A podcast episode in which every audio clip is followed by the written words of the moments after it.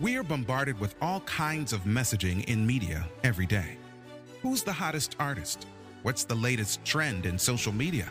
What massive tweet will change the civic or religious landscape? What's the next in thing? Messaging's not so bad if we keep it in perspective. And that's what we're going to do right now, today. Keep life in perspective as we listen intently for God's message so all the others will make sense. Welcome to Message Daily with your host, author, speaker, L. David Harris. Peace and blessings, listening friends. We know that you could have chosen to spend your time doing any one of a number of things, but I'm excited that you have chosen instead to invest some of it with us. This is L. David Harris. I am your host, and this is Message Daily, where we give you God's Word every single day, and today is no exception. We are continuing in our devotional series titled Rest in Christ under the caption Restlessness leads to rebellion. Restlessness leads to rebellion. We'll get into that in just a moment, but first I'd like to pray and then we'll get underway. Father in heaven, thank you for giving us this opportunity to open your word again. And Father, I pray that you will give us rest in you, rest from every care except to be connected to you. In Jesus' name I pray. Amen and amen again. Restlessness leads to rebellion. See, Jesus said, Come unto me, all ye that labor and are heavy laden, and I will give you, here comes that word again, rest. Take my yoke upon you and learn of me, for I am meek and lowly in heart, and ye shall find rest unto your souls. It is our privilege, it is our privilege to find rest in God. Now, we're going to begin in the book of Numbers. We're in the book of Numbers for the next several days. Uh, the story begins on a positive note. The Israelites, the people of God, I want you to understand, these are the people of God, have finally reached the borders of Canaan. Remember, God made a promise to Abram to say that he would give him descendants as numberless as the stars of the sky, as innumerable as the sands by the seashore. Those individuals, as we understand in 2021, are those who have faith in God. They have faith in God. And in our context, after Jesus would have come, yes, given his life for us and rose again to minister in the heavenly sanctuary on our behalf, we're looking forward to the second coming of Jesus Christ. But Paul said of Jesus and our relationship to him that those who are baptized into Christ are Abraham's seed and heirs according to the promise. So the Old Testament people of God, the Israelites, were given the promise that they would enter into Canaan, having been delivered from Egyptian bondage. In 2021, we understand our context is that God is going to give us heavenly Canaan and the earth made new. We will have the promised land as well. But this, of course, is eternal. And so, uh, well, we need to be learning some lessons from our brothers and sisters in the Old Testament. You see, um, they had already gotten to the borders of Canaan. Twelve spies were sent to explore the land. Their report was, well, extraordinary.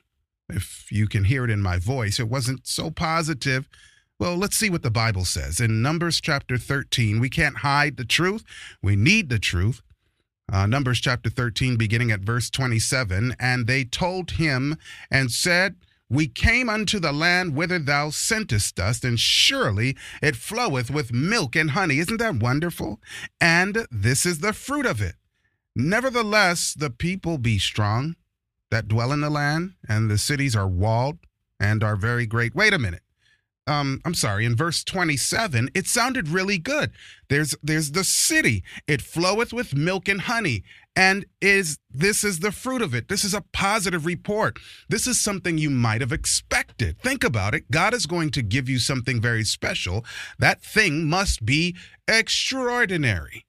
But but then the tone changes. Nevertheless, the people be strong, the land uh, that dwell in the land, and the cities are walled and very great. And moreover, we saw the children of Anak there.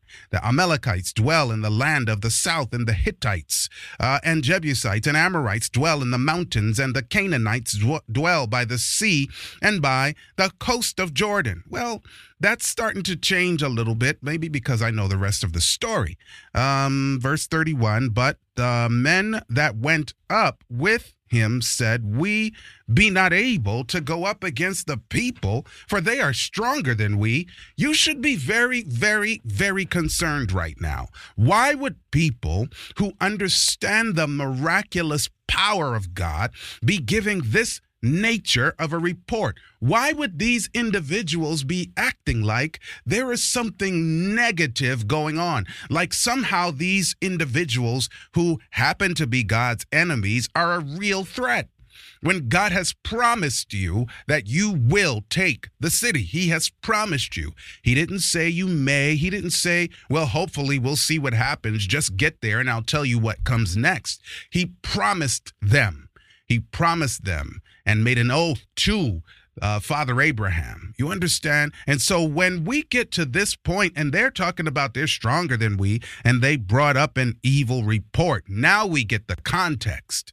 The Bible says, and they brought up an evil report of the land which they had searched unto the children of Israel, saying, The land through which we have gone to search it is the land that eateth up the inhabitants thereof, and all the people that we saw in it are men of a great stature.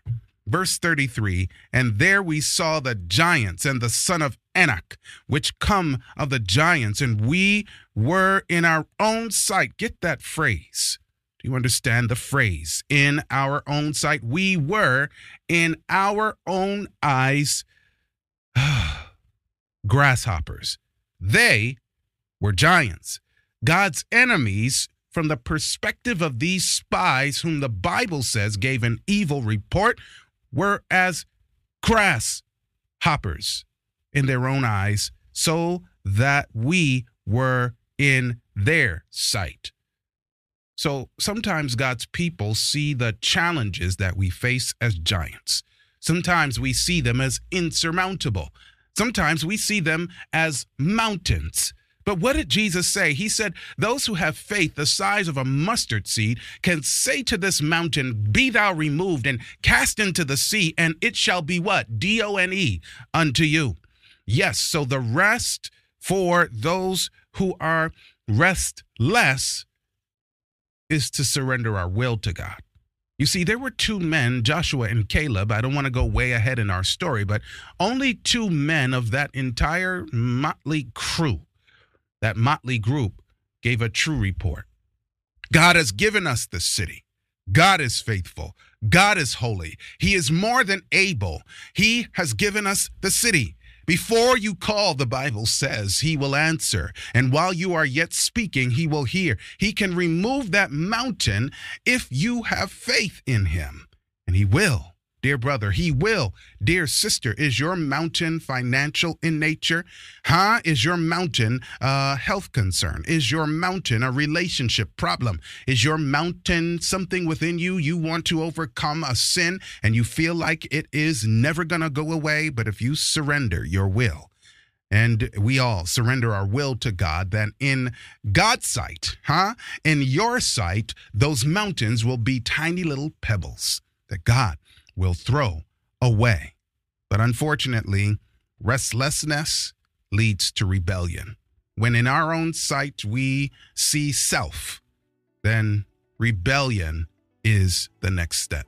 So I beg of you, I beg of us, that we will find rest in God and let Him move our mountains of doubt. Peace. Thanks for joining us, listening friends. Always remember what God says matters most. His message shared through our lives has the power to change the world today and provide hope for the future. This has been Message Daily with L. David Harris. Until next time, make it a great day.